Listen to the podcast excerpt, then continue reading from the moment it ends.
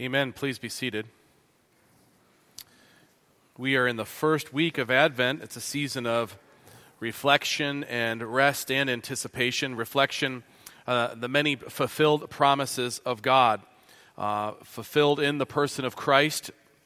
Uh, we reflect on that, especially when he first came, uh, but also we rest in the finished work of Jesus in his death and his, his life and his death and his resurrection. We contemplate that afresh. We do that all the time, but we do that especially now. And we also anticipate um, the future promises of God, those yet fulfilled that are going to be fulfilled. We know they will be because of what he has already done, so we anticipate his coming again. And so for this time of reflection and rest and anticipation, I have four messages for you. Um, we'll take a pause on our work working through Acts in order to contemplate some of these topics that come from the name, from the person of Christ, from his activities, from his work.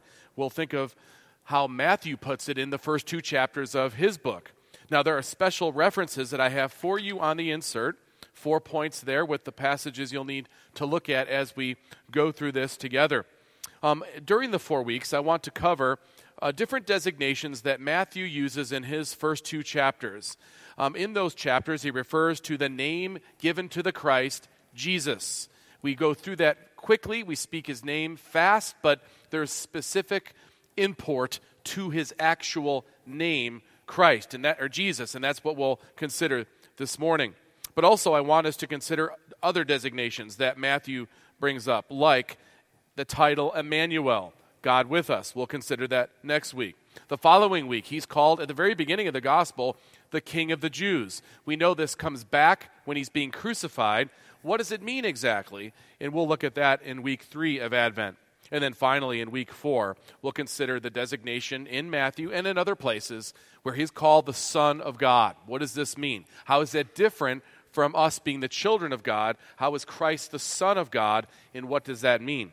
Uh, these four messages will help us in this season of reflection, rest, and anticipation. I'll begin by reading the first passage listed there on the insert from Matthew. This is chapter 1, verse 20 and verse 21. This is God's holy and inspired word. Please hear as I read. But as he considered these things, behold, an angel of the Lord appeared to him in a dream, saying, Joseph, son of David, do not fear to take Mary as your wife, for that which is conceived in her is from the Holy Spirit. She will bear a son, and you shall call his name Jesus, for he will save his people from their sins. Let's bow together as I lead us in prayer. Heavenly Father, uh, we, as we begin this Advent season, please refresh our minds and our hearts with renewed knowledge about our Savior Jesus. Please give us spiritual ears to hear your word's message and guide us in ways that honor you. I pray that our love for Jesus would grow as we study the significance of his name on this day. For it is in his name that I pray. Amen. There's much given to the meaning of names, and people name their children with purpose. Uh, recently, and you may have followed this on the news just a bit, it's an amazing story a woman was left pretty furious after she found out that an airline employee made fun of her five year old daughter's name, both in person when she read it on the ticket and also in social media afterwards. Uh, the mother's, whose name is ABCDE, that's her name, ABCDE, said that the mother said that the gate agent for the airline company in California mocked the young girl. And people started shaming the mom of this five year old girl for naming the child A, B, C, D, E. But really, it's pronounced Absidy. I mean, is that not obvious?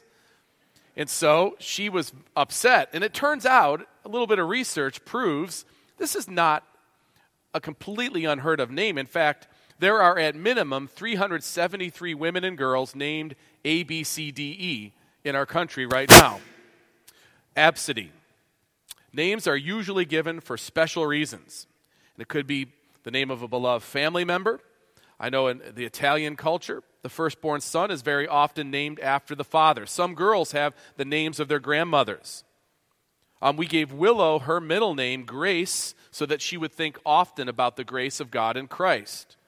We have a Melchizedek in our church, which carries a very strong, you can't get stronger, biblical thematic elements about God's eternal promises kept through Christ, our high priest, our eternal high priest.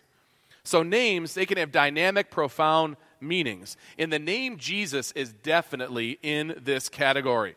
You might expect it.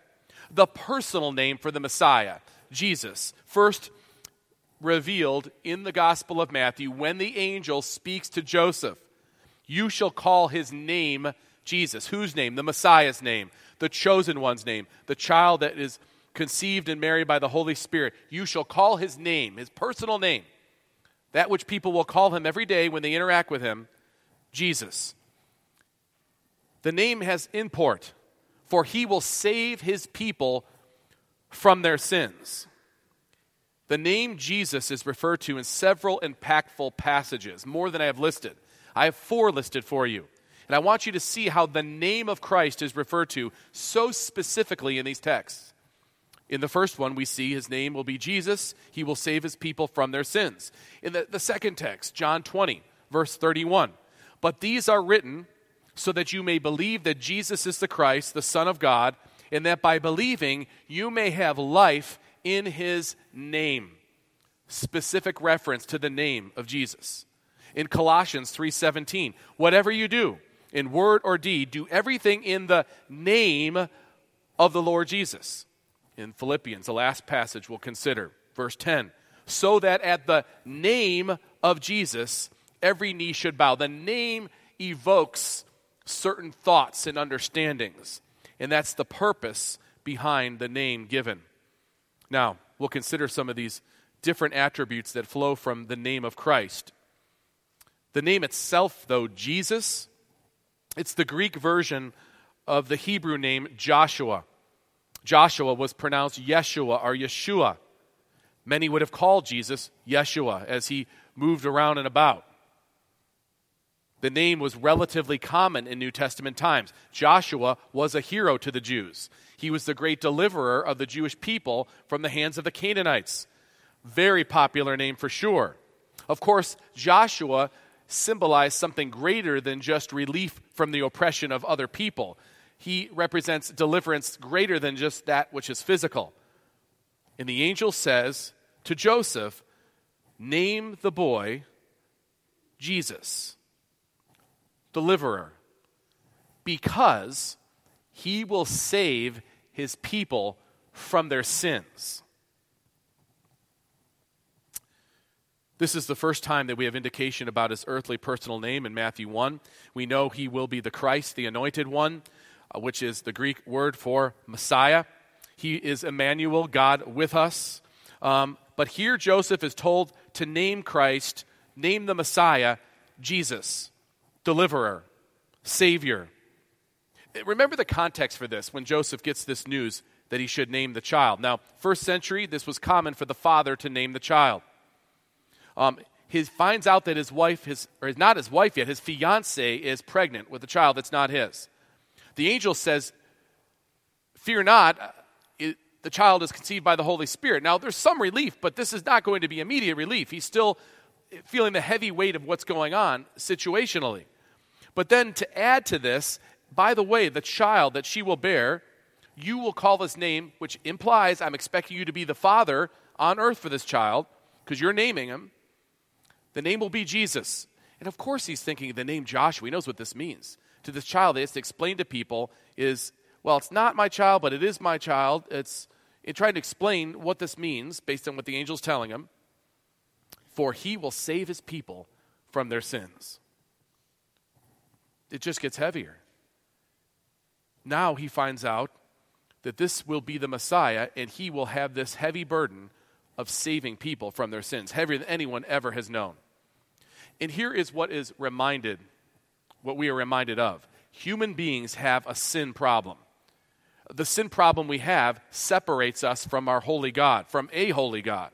The sin problem we have rightly, justly condemns us to God's wrath and judgment. Sin is our biggest problem. So, for all the attributes or the designations or all the actions of Christ that we would consider, his being our Savior is the most personally important. There's so much to worship about Christ and to worship Christ concerning. But personally, for all of us, we can't even start that unless our sins are forgiven. And that's what he does for us. He's our Savior, the Savior of sinners. Jesus, deliverer. That's what this means. Sin is our biggest problem. Romans chapter 6 captures it well. The wages or the payment or the result of sin is death. I mean, you can't get a bigger problem than spiritual death, let alone physical. We need saving because of our sins, and Jesus is the Savior of sinners.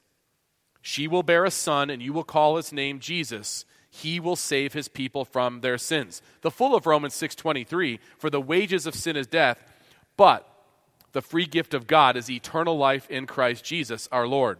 At a very personal level, Jesus Savior, as Savior, is the most important reality for us. When we, as the elders, um, interview new people to become members, when they say they want to join, we just ask a simple question Who is Jesus to you? And what we're looking for is He's my Savior. Because by saying that, you recognize your sin. If you say He's your Savior, you know you need saving from something. And that confesses your sin, and that He can save, and He saves. Jesus, the name of Jesus isn't about his being a great teacher. The name of Jesus isn't about him being a great religious leader. The name Jesus isn't about his being a great moral example. The name of Jesus has to do with him saving us from our sins. There's more significance to the name of Jesus that we find in Scripture. Uh, look in the Gospel of John's passage that's there listed next. John's writing at the end of his Gospel account. And at the end of the account, he's summing up why he wrote the book. Matthew, Mark, and Luke are written more as historic accounts from different perspectives. John is not concerned with chronology as such, it's more sermonic. He's just listing out the things Jesus did. And then he says in the last couple verses, starting at the verse that's listed there Now Jesus did many other signs in the presence of the disciples, which are not written in this book. But these are written so that you may believe that Jesus is the Christ, the Son of God and that by believing you may have life in his name. In his name. So, we've just seen that he's the Savior of sinners. He saves us from hell. Now, if he didn't do another thing but save us from the precipice of falling into eternal damnation, he would have done enough and we'd worship him forever. But not only does he save us from our sin and the result of it, what we deserve because of it, he gives us life. He gives us new life. He gives us new perspective. He gives us vibrancy. He gives us vitality. Where we were dead, now we're alive. Where we were in darkness, now we're in light. This is a gift He gives to us. Jesus, in His name, we have this life. Life. It's not just being saved from something, it's saved to something. That's what He does for us. Saved unto something else. John, the gospel writer in this passage, he says his account of Jesus' life is meant to persuade people that Jesus is the Christ, and by believing, you may have life in his name. You know, from the moment that Jesus redeems you, by the way, is when you start eternal life. Eternal life does not begin when you die physically. You were dead already. You were made born again by the Spirit of God, giving you life now eternal life starts. From that moment, from that time that you went from deadness to life, you have eternal life. And that is the gift that God gives us in Jesus' name. Newness of life, a new perspective, a new outlook, new vitality, all of these things. It's a new sense of vibrancy that we now have, where we were once purposeless and really lifeless, just really living very little different from beasts in the sense of meal to meal, pleasure to pleasure, whatever would make us continue on. That's deadness, really, though.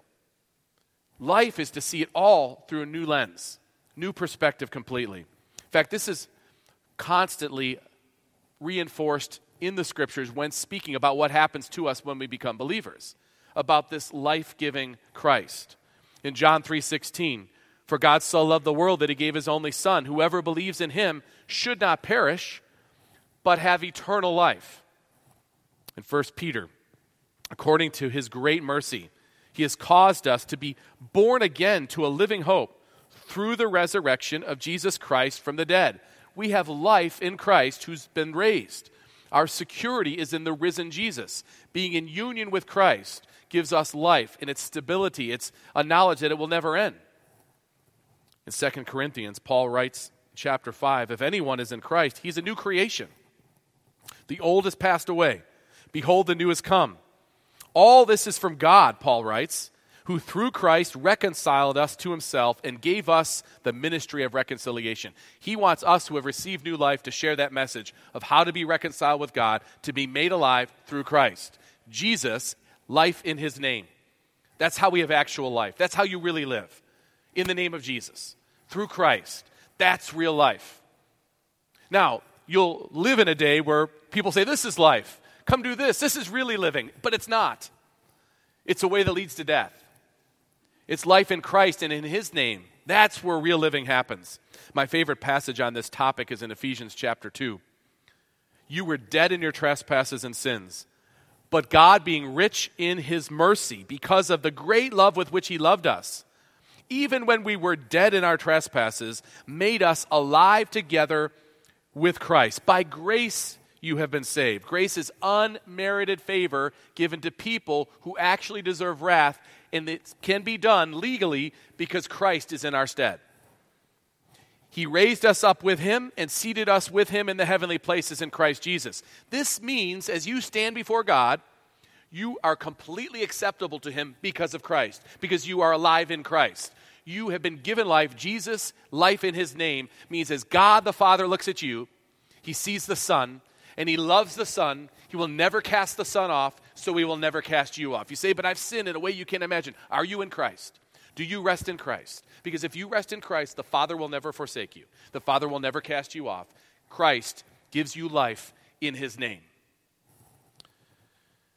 So that at the coming ages he might show the immeasurable riches of his grace and kindness towards us in Christ Jesus. Ephesians 2:10 we are his workmanship. This is the, the vitality, the life that God works in us when we are His. We are His workmanship, created in Christ Jesus for good works. That's what He, that's what he made us alive unto do, to carry out things that bring glory to God. Not to gain salvation, but to show God's salvation, the manifestation of it in lives that are changed because we're alive now. Created in Christ Jesus for good works, which God prepared beforehand that we should walk in them. Real life brothers and sisters, as a reminder, is in Christ. It's life in His name. That's where you'll find real life. John Calvin, in commenting on this passage from Ephesians, he said, Yet, as if those blessings were presently in our possession, he states that we have received them and illustrates the change which can, has taken place in our condition when we were led from Adam to Christ. It is as if we had been brought from the deepest hell to heaven itself. The name of Jesus has to do with him giving us life, yet there is more significance to the name of Jesus. Look at the next passage. This is a passage that speaks of Jesus' name once again, and it speaks of Jesus as the provider of purpose. We've been saved from hell, now we have life. But that life we have has purpose. There are reasons for your life. There are directives for your life. You have guidance for your life in what God intends to do through it. Now, before you get too nervous, it's not to say that you should ditch everything you're doing right now. It just has to do with the way you view the things you're doing because it'll make you do them differently. I'd say better. It might give you some new direction, but purpose in Jesus' name is also what we have on display. Colossians 3, verse 17, that's the next passage. Whatever you do, in word or in deed, whether you're talking or you're doing, do everything in the name of the Lord Jesus. Do you see the name of Christ again? In the name of the Lord Jesus, giving thanks to God through him. Life in Christ has a very particular meaning. Jesus is the reason that we live. Life in Jesus casts a new pall over everything. Um, so, when we come to church, it's not meant to be like that one thing you do among 15 other things during the week. It's supposed to bring you back to connection, into connection with the main reason for your life, which is Christ. Uh, it's, it's a touch point about what really matters. It's not a let's get escape for a moment and do this and then go back. No, it's to remind you what you should be thinking all the time about Christ and his life and his calling, his saving you, what he's called you to, what it means, how it's given you purpose, how other people don't necessarily know it. You should try to find a way to share it. Or discover ways in which to manifest God's glory by the hard work you do, whatever it may be.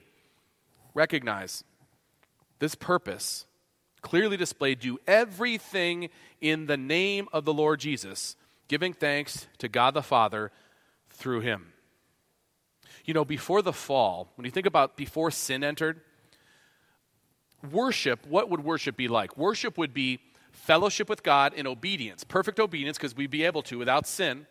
And this would be this worshiping, it would accent God's glory, God's creation, perfectly in tune and alignment, doing what creation's created to do keeping and tending the earth, multiplying, spreading over the earth, exercising dominion. But then sin comes in, and where we didn't have a division between God and us, now there's a division, a dividing wall of separation. And we no longer have the ability to, to discern how to worship Him. We don't know how to do these things anymore unless He reveals it to us. After salvation, when He brings Christ, gives us Christ, the second Adam, in Him, we now can be restored in our worship of God. Not perfectly until heaven, but now the things we do, we can see through the lens of God's glory. And so think about the things you do vocationally or whatever you spend your time on. You spend a lot of it doing a lot of things. There's a lot of hours during the week, and we spend time doing these things. The tasks we have to do, the jobs we perform, they are all in some way meant to expand the dominion and flourishing of mankind. Or they may be meant to help fix or mitigate or even redeem some aspect of broken humanity. That's what we labor in doing. Just see that it's connected to God's purposes so that when we read what Paul said, whatever you do in word or deed, do everything in the name of the Lord Jesus, giving thanks to God, God the Father, through him. Our purpose now in Christ is to magnify God through Christ in all that we do. The things that we say are meant to bring attention to Christ. The things that we do or the tasks that we perform are meant to broadcast the name of Christ. Jesus is to be the focus of all glory. Anything we do should be done for Christ. After all, He is our Savior and life giver. It makes sense that the purpose of our life would be to give Him praise for that. Christ is our life. We have purpose now to magnify Jesus, and that never is exhausted. You know, when I think about this in, in uh, our current day, um, people who get lots of glory because of talents God's given them, um, they have a huge stage. And it's always compelling when somebody has great talent, people recognize it, and they deflect glory from themselves and unto God. And you could think of this in the world of sports very vividly. Basketball players like Steph Curry, for instance, or NFL players like Russell Wilson Drew Brees. I heard Philip Rivers give a really uh, clear message of faith in Christ and not to glorify Him, but appreciate um, what God has done in helping athletes be so good, and really He deserves the praise. I love how they say this. The gymnast, Gabby Douglas, she speaks the same way. There's a track star named Allyson Felix who's like this as well. The boxer, uh, Manny Pacquiao. All these are super talented people and very successful winners. And they're able to say, in Colossians 3, like Colossians 3, whatever you do, do the glory of God. And people listen because they're winners. But that passage applies to everybody, no matter what you are doing. There's a quarterback that was drafted in the fifth round by the Buffalo Bills, Nathan Peterman. I didn't know anything about this guy, I just known he was a late draft pick and probably not someone who would ever be more than a backup. Only a few examples of those who are dra- drafted that late that amount to something. Some significant ones, but in this case, that's what I'm thinking. He's not going to play much. But last year, in the first year, the starting quarterback gets injured. Next thing you know it, Nathan Peterman is playing. He's in the NFL, he's a professional player. There should be some glory attached to this. But over the course of that season, he put up historically awful numbers. Um, in the first half of his first game, he threw five interceptions. That's a record. Now, most coaches would take him out after the third one, you'd think, but five interceptions later, he's finally yanked. He's played eight games total between last year and this year before he got cut by the Bills. His total QB rating was just over 30 out of 100. I think I might be able to get that much. I'm not positive, but I think it's possible. If I didn't throw it, just ran forward a few times, I get a yard or two. I mean, I'm heavy enough to fall over, right? He gets a 30. 12 interceptions in those eight games. That's four times as many touchdowns as he threw. And after one of his interviews, I, again, didn't know anything about him. I'm just like, why do they keep putting this guy in? What is the deal? They were skewering this guy in his, in his post game interview in the press conference, just blaming him for everything. And he was taking, I was just noticing how gracious he was about this. And first of all, that he even came out for the, for the press conference. I wouldn't even shown up for that. And he just takes and explains how he needs to do better, how he, and he said all these things, didn't blame anybody else. And then finally, he gets to this point. There's a bit of a pause, and this is, I quote, Nathan Peterman. At the end of the day, I know where my true identity lies it's in Christ. Being a child of God is my identity. Not finding my identity in football, just trying to find it in who I really am, he said. I love this game, and I put everything I have into this game, but I can't let it define me. Colossians 3:17 isn't just for the winners because most of us are basically losers. Right? Whatever we do, in word or in deed, do it in the name of Christ, giving thanks to God the Father through him. The name of Jesus has to do with giving us purpose for this life, yet there is more significance to the name of Jesus. And I finally point you to Philippians chapter 2, the last verse referenced. This has to do with the ultimate glory of Christ, tied up or connected with his name. Jesus, the preeminent one. Jesus, the ultimate one. In Philippians 2, after speaking of the way that Jesus humbled himself in order to be our sacrifice, therefore, God has highly exalted him and bestowed on him the name that is above every name so that at the name of Jesus, every knee should bow in heaven and on earth and under the earth, and every tongue confess that Jesus Christ is Lord to the glory of God the Father. Jesus is the Savior of sinners, He's the giver of eternal life, He's the provider of purpose, and He's the preeminent one. He is the ultimate one, and everybody will bow to Him. Now, I'm speaking predominantly to a group of Christians, and this gives us great joy to consider our Lord Christ getting this kind of glory. And I can't capture it better than J.C. Ryle. Now, the warning is every time I start reading J.C. Ryle in connection with preparation for a sermon, I want to read all of J.C. Ryle to you because he's far more profound than me. Everything will bow to Christ. Every person will acknowledge the lordship and kingship of Christ. Nothing will be able to resist Christ's glory. And listen to how Ryle captures this for Christians. He says, I cannot dwell long on this point. I have no, not power. If I had space and room, I still couldn't fit it. I can ill describe things unseen in a world unknown. But this I know that all men and women who reach heaven will find that even there also Christ is all. Like the altar in Solomon's temple, I love this picture. Christ crucified will be the grand object in heaven. The altar, that altar, Solomon, in Solomon's temple, struck the eye of everyone who entered the temple gates. It was the great brazen altar, 20 cubits broad and as broad as the front of the temple itself. So, in like manner, will Jesus fill the eyes of all who enter glory. In the midst of the throne and surrounded by adoring angels and saints, there will be the Lamb who was slain, and the Lamb shall be the light of that place. The praise of the Lord Jesus will be the eternal song of all the inhabitants of heaven. They will say with a loud voice, Worthy is a lamb that was slain. Blessing and honor and glory and power be to him that sitteth on the throne and to the Lamb forever and ever. The service of the Lord Jesus will be one eternal occupation of all the inhabitants of heaven. We shall serve him day and night in his temple.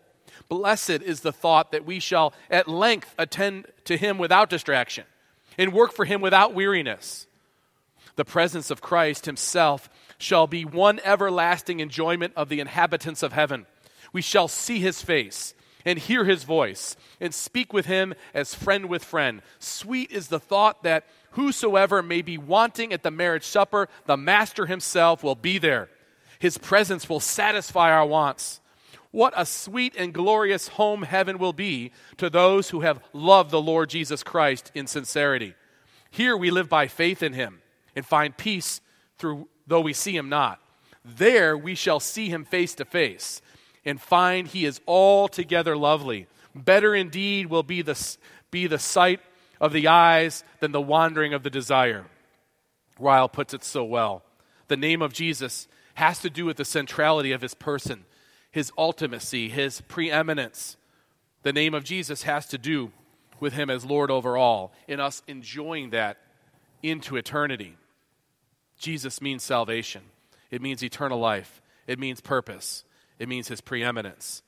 In Colossians, Paul wrote, He is before all things, and in him all things hold together, and he is the head of the body, the church. He is the beginning, the firstborn from the dead, that in everything he might be preeminent. I wanted to start with this message because as you begin your contemplations and your gatherings during the season, as you see people moving to and fro, pause and think of Jesus. Think of the name of Jesus. Think of the impact, the depth of that. Think of what it means. Think of what people are missing when they don't get this. Praise God that you have this knowledge because you wouldn't have it if it weren't for His grace. And ask for God to give ways to accent this. I mean, we, we celebrate this season every year, but let this be a time that's different than others. That there is a real pervasive understanding of the lordship, the beautiful lordship of Jesus over all of your life. I mentioned J.C. Ryle, and I want to close with something that he wrote. It's just so profound. Ryle wrote, Through him alone, we can have peace with the holy God. Him alone, through him, we can have admission into the presence of the Most High and stand there without fear. We have boldness and access with confidence by, the faith, by faith in him. In him alone can God be just and justify the ungodly. Wherewith can any mortal man come before God?